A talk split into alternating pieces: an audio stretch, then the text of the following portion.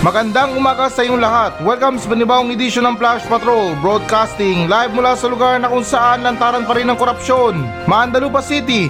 Ako pa rin to, si Kuya Nash mula pa rin dito Mike. Ngayong araw ay March 17, 2022. At ngayon, para sa mga balita. Comelec nakikita ang napakakaunting banta ng paghahak sa halalan. Barko ng China namataan ng nag-espiya sa mga larong digmaan ng Pilipinas at US. Pilipinas minamataan ng pagdodonate ng Sputnik at Moderna vaccine sa ibang mga bansa. Gobyerno may utang pa umunong 1.7 billion sa mga hotel na ginawang quarantine facilities. Isang Amerikanong smuggler inaresto sa pagtago ng mga ahas sa kanyang mga pantalon.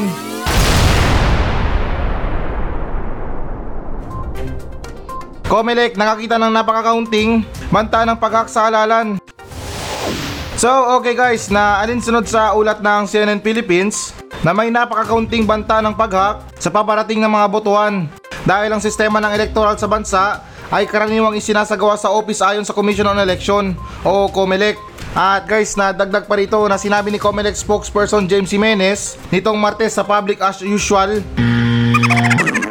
Ayos na na politics as usual ng CNN Philippines na hindi dapat masyadong mag-alala ang publiko sa mga posibleng cyber risk na makakasira sa integridad ng halalan sa Mayo. At dagdag pa rito na the COMELEC stand by its word na wala talagang banta sa electoral system, ika ni James Jimenez. Ang paraan na pagdidisenyo ng mga sistema ng electoral sa ngayon, partikular na na nagsasalita tungkol sa puntong ito sa oras. Nararamdaman namin na napakakaunti ang banta sa integridad ng sistemang iyon na nagmumula sa paghak. At ayon kay James Jimenez, ang only point of vulnerability ay ang panahon ng pagdadala ng mga data ng pagboto mula sa presinto patungo sa mga municipal canvassing station.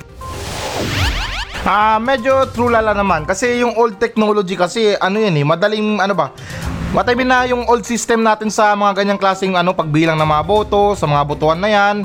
Parang ano ba, namamanipula na ng mga ano, ng mga hacker talaga. Di tulad ngayon talagang new technology na or high tech na tayo. Ay sa mga ganyang klaseng paghack, parang medyo pahirapan na sa mga hacker. Pero hindi ko lang maintindihan kung bakit na sinabi or binanggit pa nila ang salitang ano dito, yung kakaunti yung ano, yung banta. So ibig sabihin yan guys na talagang literal na meron nagbabanta sa botohan dito or sa darating na eleksyon sa Mayo. At saka ito opinion ko lang guys ha, at sana wag yung masamain. Sa mga ganitong klaseng pagak, parang no need na yata itong mga hacker na to. Kumbaga sa mga helicopter, napalitan na sila ng mga drone. Ano ba, parang napaglumaan na sila ng panahon. Eh kung dati yung mga senador or mga ano, yung mga tatakbo sa mga opisyal sa gobyerno, yung iba sa kanila ha, talagang nag-hard pa yan ng mga hacker para ano, makahakot ng maraming boto. Pero ngayon parang napapansin ko, iba na yung sistema nila. Personal ka na mismo i-hack nila. Bawat tao, hinahack nila yan, yung mga utak. Butuin nyo ako, akong bahala sa inyo. Oh, di ba? No need na magbayad sa mga hacker. Verbal lang. Nalason na agad mga utak ng mga tao. Totoo yan guys, na karamihan sa mga kandidato ngayon, talagang ano, lahat sinasabi para makapanghikayat lang ng mga botante. Although naman na parte talaga ng pangangampanya nila yan, na magsalita sila sa mga tao, pero syempre mag-ingat pa rin tayo sa mga hacker na bunganga nila or sa mga salita nila. Dahil kung sinasabi man ng Comelec na wala silang pangamba sa mga pag-hack ng sistema, ay pues sa loob-loob ko lang, iilan sa kanila sa tagal-tagal na nangangampanya. Medyo marami-rami nang nahak na mga utak. O pansin nyo mga tao ngayon, ulitin ko hindi naman sa amin na masama. Ewan ko lang kung binabayaran sila or sadyang nahak na talaga yung utak nila. Mantakin mo, kailangan pang manira sa kabila. Kailangan pa nilang siraan yung kabilang kampo. Para patunayan lang na solid supporter siya. Nakikipag-away pa sa mga kaibigan kapag hindi sila kapareha ng ano, bubutuin. Alam nyo kasi guys, na ito advice ko ah. Kung meron ka talagang bubutuin na para sa'yo lang talaga, para sa'yo lang talaga dapat yan. Hindi mo na kailangan manghikayat ng ibang tao para sabihin na, uy, ako, ano ako. Halimbawa na lang ha, BBM ako, BBM ka dapat ha. Huwag naman sana humantong tayo sa ganong sitwasyon. Dahil magkaiba naman tayo ng pinagdaanan sa mga kandidato na yan eh. Eh malay ko ba kung inabutan ka ng 500, inabutan ka ng 1,000 para manghikayat ng ibang tao, tapos yung nahikayat mo walang pera, eh di lugi sila. Ikaw lang nagkapera dahil nang hikayat ka sa kanila. Kumbaga ano guys, magrespetuhan na lang tayo sa mga iboboto natin. Hindi na natin kailangan na manira. Ako marami man akong sinasabi sa mga kandidato pero syempre hindi yun paninira. Base yun sa mga nagdaan sa mga balita sa kanila, mga history nila, na ano ba, parang semi na binubuksan or nilulungkat ko lang nang sa ganun na magkaroon din kayo ng idea tungkol sa bobotohin nyo or sa idolo nyo. Pero to be honest guys na wala akong sinisiraan dito, bali opinion lang yung mga sinasabi ko. At saka ano, wala akong kandidato. Kung meron man, siguro pagkatapos na lang ng eleksyon, tsaka ko sasabihin. Ayoko magyabang ng kandidato ko ngayon dahil ako, ano ba, parang hindi pa ako sure sa kandidato ko. Pero syempre, naboboto ako. Kaya ganun pa man guys, na itong mga hacker na to, ayos din na itong Comelec pala to na nagbalita pa tungkol sa mga hacker. Parang tunog din kasi na inaasar nila yung mga hacker eh. Sinasabi nila na ay mahihina lang yung mga hacker ngayon. Kasi medyo malakas na yung sistema namin kaya hindi nila kaya na. Baka naman na itong pinaparamdam ng mga hacker na to, wala pa to sa ano, sa isang daang porsyentong lakas ni Itakuro. Baka sabihin pa ng mga hacker, ah, nangaasar ka ha, mahina pa ha, or konti lang yung ano namin ha. O sige, hintayin mo. Kasi ako guys na naniniwala din ako na ano ba kapag mayroong bagong technology sa mga hackings na yan ay mayroon din silang bago. Kumbaga ano naghahabulan lang silang dalawa ano hinahabol nila yung sistema ng bagong technology. Nang sa ganun kahit paano na kaya pa rin nilang manipulahin. Pero syempre sa eleksyon na to wag naman sana. Tulad ng sinabi ko um, old era or old era pa tawag dun? old school na ba na yung mga ganyang klaseng pag-hack na yan pero syempre na ano technology or high-tech na yung mga pang-hack ngayon, tulad na rin ng sinabi ko na yung mga kandidato, yung mga pang-hack nila ay pang personal na. Lalapitan ka, kakawayan ka, na para bang piling artista, at sasabihin sa'yo na ako'y tumatakbo sa pagiging magnanakaw. Ayos na ano pala, pagiging pangulo. At oo nga pala guys na ito habol ko lang ha. Sa mga botuhan na yan, sana magkaroon din tayo ng mga high-tech na botuhan. Yung tipo na hindi na tayo mag-shade ng papel para tayo nag-e-exam. Mas maganda kasi parang biometric na eh. Na parang i-click mo lang yung mga pangalan doon or ano ba. O tama, i-click mo lang yung mga pangalan. Tapos pag confirm na, ah, maglagay ka na ng ano mo, ng fingerprint mo para sabihin access na or confirm na. Nang sa ganun na hindi na tumamanipula ng mga ibang tao kasi meron ng fingerprint. Parang ano ba, parang high-tech na mga pintuan. Yung iba di fingerprint na. Hindi bubukas yung pintuan kapag hindi nakalagay yung fingerprint mo. Kasi sa mga shading na yan, parang medyo duda ako dyan eh.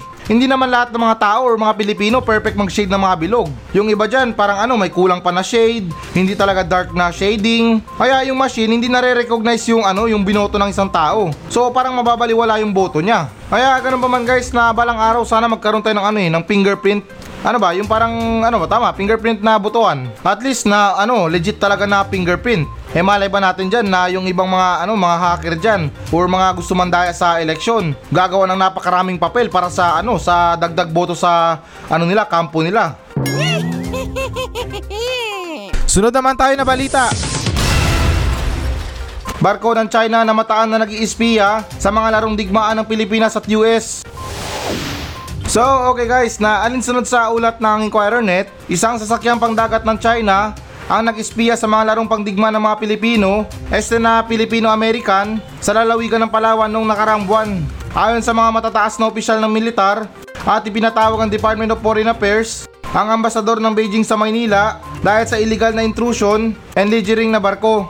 Presensya sa karagatan ng Pilipinas. At guys, nadagdag pa rito na naitala ang presensya ng People's Liberation, Army Navy Dongdiao, Class Electronic Reconnaissance, Ship Plan 792 sa Sulusi mula January 29 hanggang February 1 habang nagdaraos ang Philippine at US Marine ng Marine Exercise 2022 sa labas ng Palawan. Ang militar sinabi ng mga opisyal na sumusubaybay sa mga pagsasanay sa inquirer noong Martes.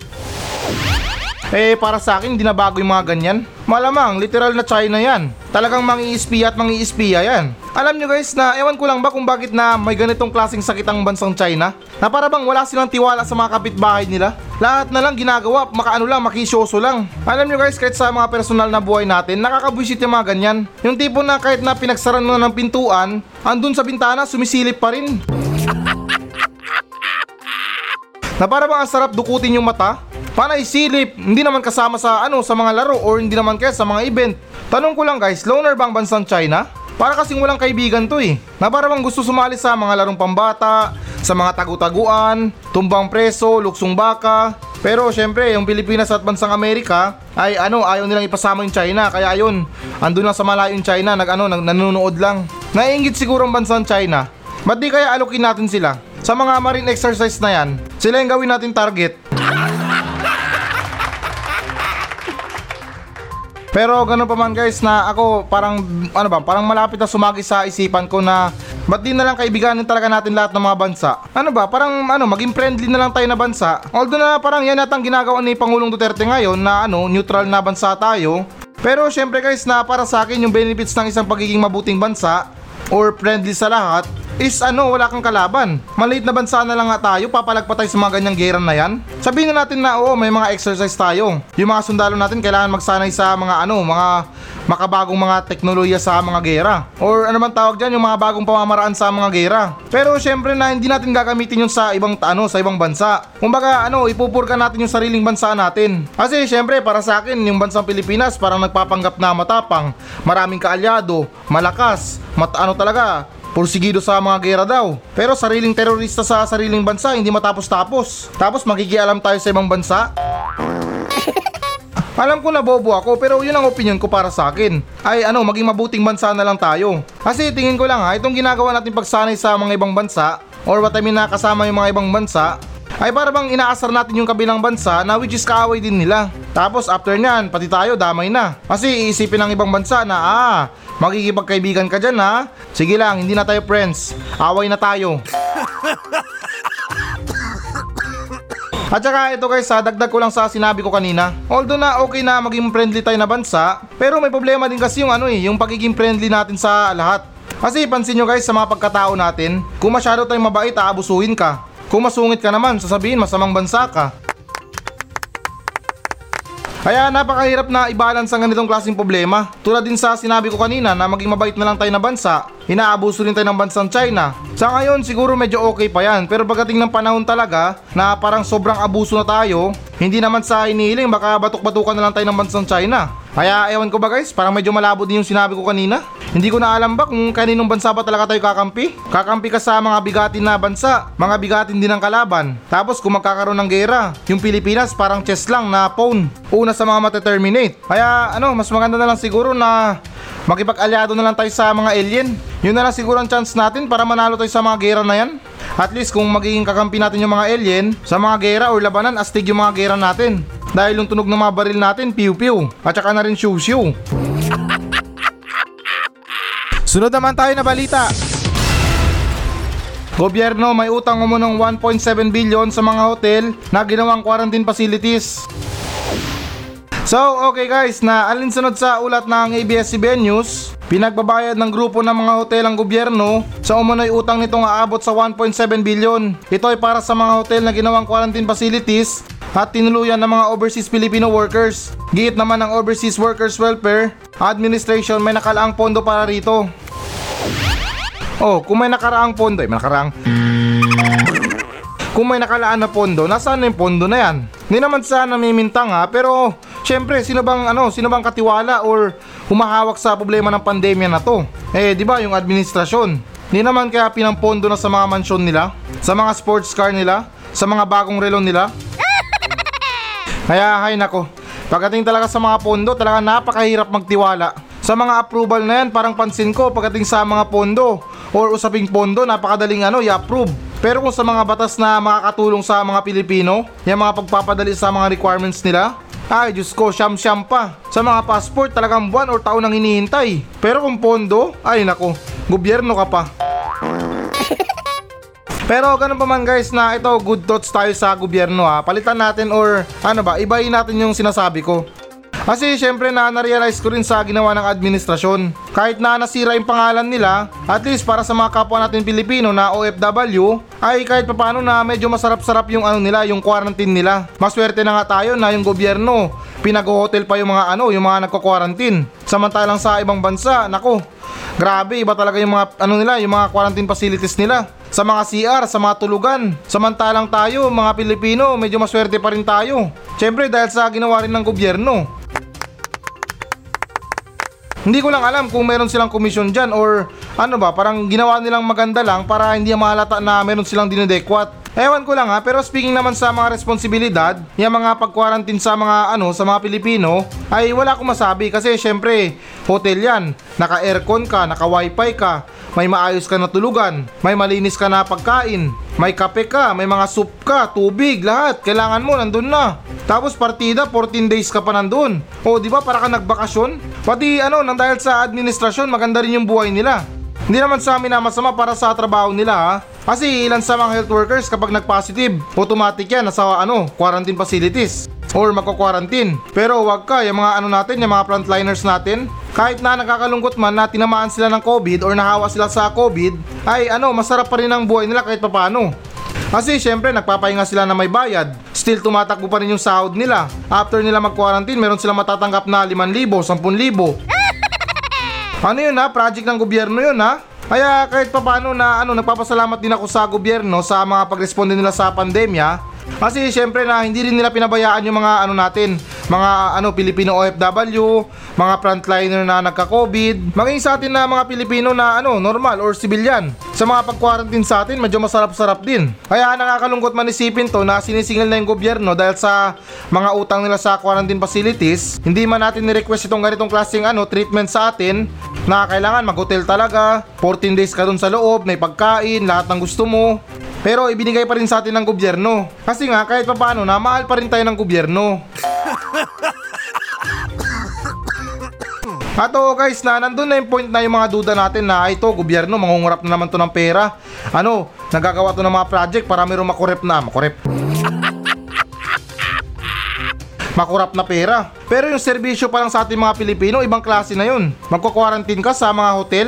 O di ba? Ang sarap pakinggan. Samantalang sa mga pamumuhay natin, kailangan pa natin magkajowa bago tayo makapag-hotel. Ito, solo flight, COVID lang ang kailangan mo. Kaya ganun pa man din na ako ay nagpapasalamat din sa gobyerno natin. May mga maliman silang nagawa pero syempre bilang sa pagtulong sa mga Pilipino or pagtatrabaho para sa ating mga Pilipino, hindi man perpekto at least na ginampanan nila. At yung tungkol naman sa utang ng gobyerno, um, no comment na lang ako dyan kasi may utang din ako eh. Sunod naman tayo na balita. Gobyerno may utang umunong 1.7 billion sa mga hotel na ginawang quarantine facilities. So, okay guys, na alinsunod sa ulat ng ABS-CBN News, pinagbabayad ng grupo ng mga hotel ang gobyerno sa umunoy utang nitong aabot sa 1.7 billion. Ito ay para sa mga hotel na ginawang quarantine facilities at tinuluyan ng mga overseas Filipino workers. Giit naman ng Overseas Workers Welfare Administration may nakalaang pondo para rito. Oh, kung may nakaraang pondo, eh, may nakaraang kung may nakalaan na pondo, nasaan na yung pondo na yan? Hindi naman sa namimintang ha, pero syempre, sino bang, ano, sino bang katiwala or humahawak sa problema ng pandemya na to? Eh, di ba yung administrasyon? Hindi naman kaya pinampondo na sa mga mansyon nila, sa mga sports car nila, sa mga bagong relo nila? Kaya, hay nako, pagdating talaga sa mga pondo, talaga napakahirap magtiwala. Sa mga approval na yan, parang pansin ko pagdating sa mga pondo or usaping pondo, napakadaling ano, i-approve. Pero kung sa mga batas na makakatulong sa mga Pilipino, yung mga pagpapadali sa mga requirements nila, ay Diyos ko, siyam-siyam pa. Sa mga passport, talagang buwan or taon ang hinihintay. Pero kung pondo, ay nako, gobyerno ka pa. Pero ganun pa man guys na ito good thoughts tayo sa gobyerno ha. Palitan natin or ano ba, ibayin natin yung sinasabi ko. Kasi syempre na na-realize ko rin sa ginawa ng administrasyon. Kahit na nasira yung pangalan nila, at least para sa mga kapwa natin Pilipino na OFW, ay kahit papano na medyo masarap-sarap yung ano nila, yung quarantine nila. Maswerte na nga tayo na yung gobyerno, pinag-hotel pa yung mga ano, yung mga nagko-quarantine. Samantalang sa ibang bansa, nako, grabe, iba talaga yung mga ano nila, yung mga quarantine facilities nila. Sa mga CR, sa mga tulugan. Samantalang tayo, mga Pilipino, medyo maswerte pa rin tayo. Siyempre dahil sa ginawa rin ng gobyerno. Hindi ko lang alam kung meron silang komisyon dyan or ano ba, parang ginawa nilang maganda lang para hindi mahalata na meron silang dinedekwat. Ewan ko lang ha, pero speaking naman sa mga responsibilidad, yung mga pag-quarantine sa mga ano, sa mga Pilipino, ay wala akong masabi kasi syempre, hotel yan, naka-aircon ka, naka-wifi ka, may maayos ka na tulugan, may malinis ka na pagkain, may kape ka, may mga soup ka, tubig, lahat, kailangan mo, nandun na. Tapos partida, 14 days ka pa nandun. O di ba para ka nagbakasyon? Pati ano, nang dahil sa administrasyon, maganda rin yung buhay nila. Hindi naman sa amin na masama para sa trabaho nila ha. Kasi ilan sa mga health workers kapag nag-positive, automatic yan nasa ano, quarantine facilities. or magko-quarantine. Pero wag ka, yung mga ano natin, yung mga frontliners natin, kahit na nakakalungkot man na tinamaan sila ng COVID or nahawa sila sa COVID, ay ano, masarap pa rin ang buhay nila kahit papano. Kasi syempre nagpapahinga sila na may bayad. Still tumatakbo pa rin yung sahod nila. After nila mag-quarantine, meron silang matatanggap na 5,000, 10,000. Ano yun ha? Project ng gobyerno yun ha? Kaya kahit papano na ano, nagpapasalamat din ako sa gobyerno sa mga pagresponde nila sa pandemya. Kasi syempre na hindi rin nila pinabayaan yung mga ano natin, mga ano Pilipino OFW, mga frontliner na nagka-COVID, maging sa atin na mga Pilipino na ano normal or civilian. Sa mga pag-quarantine sa atin, medyo masarap-sarap din. Kaya nakakalungkot man isipin to na sinisingil na yung gobyerno dahil sa mga utang nila sa quarantine facilities, hindi man natin ni-request itong ganitong klaseng ano treatment sa atin na kailangan mag-hotel talaga, 14 days ka dun sa loob, may pagkain, lahat ng gusto mo. Pero ibinigay pa rin sa atin ng gobyerno. Kasi nga kahit papaano na mahal pa rin tayo ng gobyerno. At oo guys, na nandun na yung point na yung mga duda natin na "Ay, ito, gobyerno, mangungurap na naman to ng pera. Ano, nagagawa to ng mga project para mayroong makurep na, makurep. Makurap na pera. Pero yung serbisyo pa lang sa ating mga Pilipino, ibang klase na yun. Magko-quarantine ka sa mga hotel. O di ba? Ang sarap pakinggan. Samantalang sa mga pamumuhay natin, kailangan pa natin magkajowa bago tayo makapag-hotel. Ito, solo flight. COVID lang ang kailangan mo.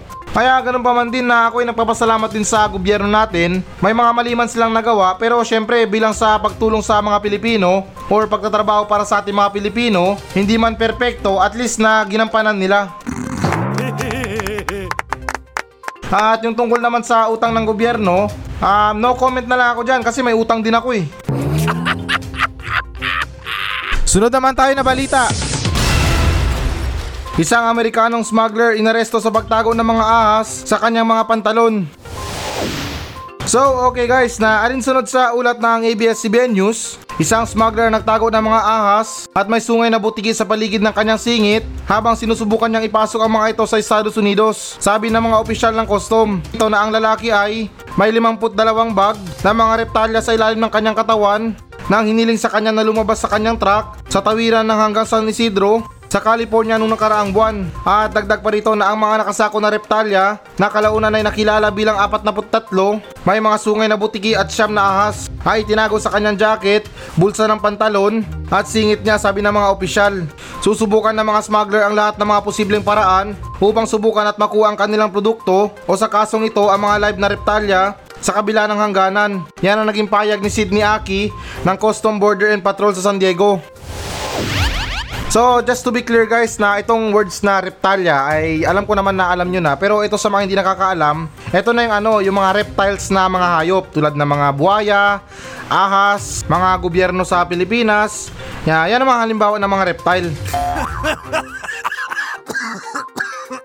Pero anyways na grabe naman tong pamamaraan niya na itago niya yung ahas sa loob ng pantalon niya or sa mga bulsa ng pantalon niya. Kung akong uutusan na magpupuslit dyan kahit siguro mga dalawang milyon tatanggihan ko eh. Seryoso lang guys, okay lang sana kung ano, merong lalagyan yan or may box. Yan, medyo kaya ko pa na ipuslit yan. Pero kung sasabihin, sa loob ng pantalon ko itatago, hay, nako Diyos ko. Iniisip ko na lang kung paano kung nagkasalubong yung dalawa. Yung reptile ko at saka reptile. Baka lunukin ng buo yung reptile ko. Yung alam nyo na, yung small version ng anaconda ng mga kalalakihan. Pero anyways guys, na alam ko na marami pa rin sa mga tao ngayon ang talagang nauhumalin na mag-alaga ng mga ganitong klaseng hayop. Eto mga reptile na to, mga exotic na hayop, yung mga ano ba, yung mga gagamba, mga scorpion, at saka ano, yung mga endangered species na mga insekto. Hindi ko lang maintindihan kung bakit sila or paano sila nauhumalin sa ganyang klaseng pag-aalaga. Kasi unang-una sa lahat, para sa akin ha, tingin ko lang na napakadelikadong alagaan yan. At ano, wala kang bebe time dyan. Hindi naman yan tulad ng alaga natin na mga pusa, aso, na kapag wala kang ginagawa, pwede mo silang i-bebe time. Yung ano ba, ipet mo sila. Pero sa mga ganyan, yung mga ahas na yan, yung malalaking ahas, yung mga ano ba yun, yung mga dilaw na ahas, kahit ano, yung ano, yung Philippine Python lang. Tingin ko lang na napakahirap makipag-banding dyan. Malingat ka lang or makatulog ka lang siguro. Magising mo, nasa kanduhan ka na ni San Pedro. Sinakal ka na pala ng ahas na yun. Eto guys, na-share ko lang ha, yung status ng pag-aalaga ko sa mga hayop. As long na ano, mabait sila sa akin or ano ba, malambing sila sa akin, aalagaan ko sila hanggat sa ano, hanggat sa gusto nila. Although na talaga mayroong mga alagang hayop na medyo masungit or ano ba tawag diyan, yung mabangis na mga alaga tulad ng mga ano na yan, mga tigre, mga leon. Kaya ko naman din silang alagaan as long na hanggang kaya ko pa rin. Kasi ako na ito hindi naman sa amin na masama na status lang ng pagiging pet lover ko ay hindi ako bumabase sa mga breed. Hindi ako bumabase sa mga species. As long na malambing lang sa akin, ah, maamo lang sa akin, okay na ako dun kahit ano pang itsura niya. Eh kung pwede lang maging pet yung mga sea urchin na yan, ginawa ko ng pet yan. Kasi ganito yan guys ha, nalulungkot lang ako sa pagiging animal lover ng mga Pilipino. Pasintabi lang sa mga iba dyan ha, na yung mga sinasabi nila sa sarili nila. Pet lover daw sila, dog lover daw sila, cat lover daw sila. Oo, sabihin na natin na cat lover or dog lover kayo kasi meron kayong alaga na mga aso at pusa. Pero yung iba sa inyo namimili lang eh. Nagiging dog lover lang, nagiging cat lover lang kapag merong breed yung alaga nyo. Pero kung makakita kayo ng mga stray cat dyan or yung mga pusang gala, asong gala, pinandidirian nyo. Sorry sa words ko ha, pero yan ang napapansin ko sa pagiging ano, pagiging animal lover ng mga Pilipino. Nakadepende lang yung iba kasi may breed yung mga ano nila, yung mga alaga nila. Na uy, ito ano to? Galing pa tong ano, galing pa tong kalawakan. Galing pa tong ibang bansa, ganito, aso ko na to, mahal to. Kasi para sa akin, yung mga tunay kasi na mga animal lover is walang pinipili kung gusto nilang alagaan, talagang aalagaan nila. Yung mas maganda pa nga dyan na rescue yung mga alaga nyo. At least meron kayong may pagmalaki na, oh ito, tingnan nyo siya dati. Tapos ngayon, ito na siya ngayon. Malusog na, malinis na ang katawan. Maganda na mga balahibo.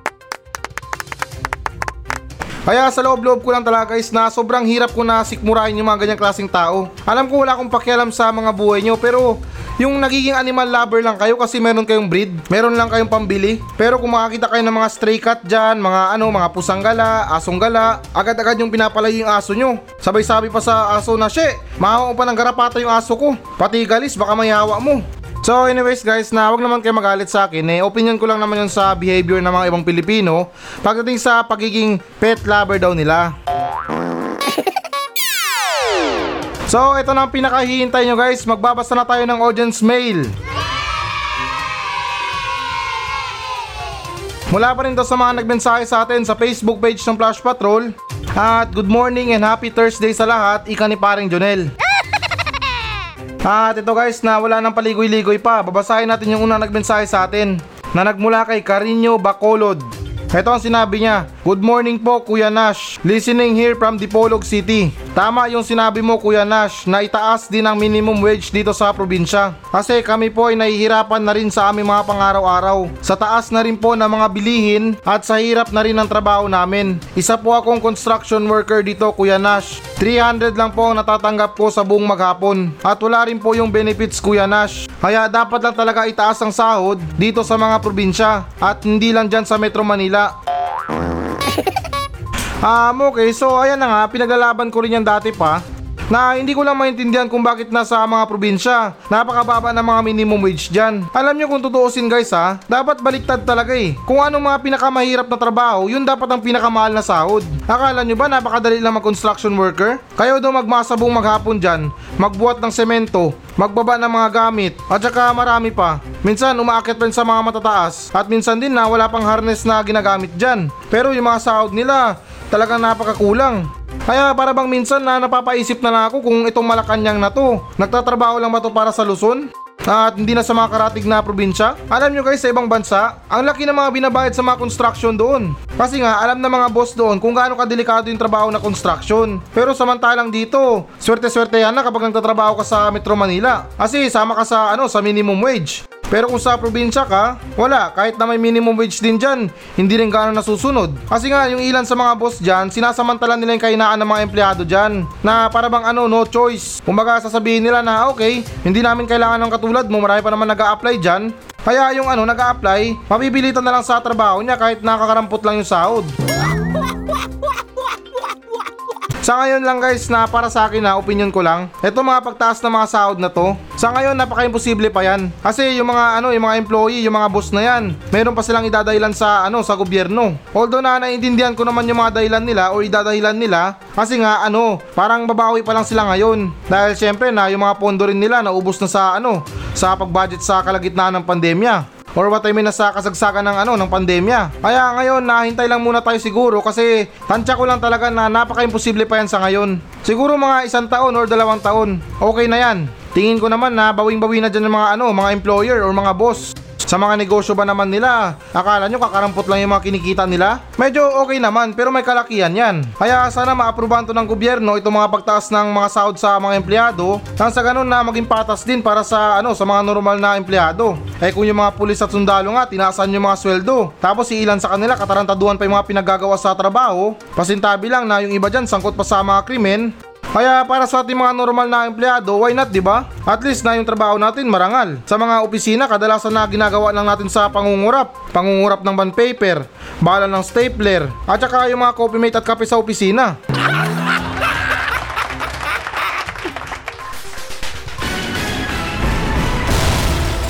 Hello guys, na bago natin tapusin ang show na to, ah hinikayat ko lang yung mga audience natin na mag-message sa akin dito sa Mandalupa Station para sa mga reklamo nyo sa kapitbahay nyo, reklamo nyo sa asawa nyo, sa mga kaibigan nyo, at kahit sumbong na rin para sa mga katarantaduhan dyan sa lugar nyo. At kung boring ka naman, pwede naman kayo magpa-shoutout sa akin ng buong angkan nyo. Mula ninuno nyo hanggang apo, isa-shoutout natin yan.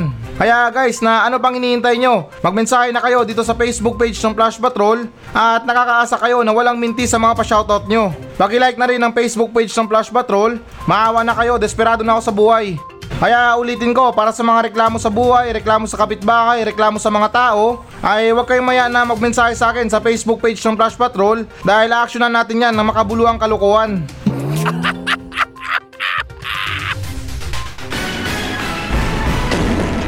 So yan muna mga balita ng Flash Patrol sa araw na to. Maraming salamat sa pakikinig. Ako pa rin to, si Kuya Nash at maraming salamat ulit. Wala pa rin si Tito Mike. Masayang masaya ako at goodbye!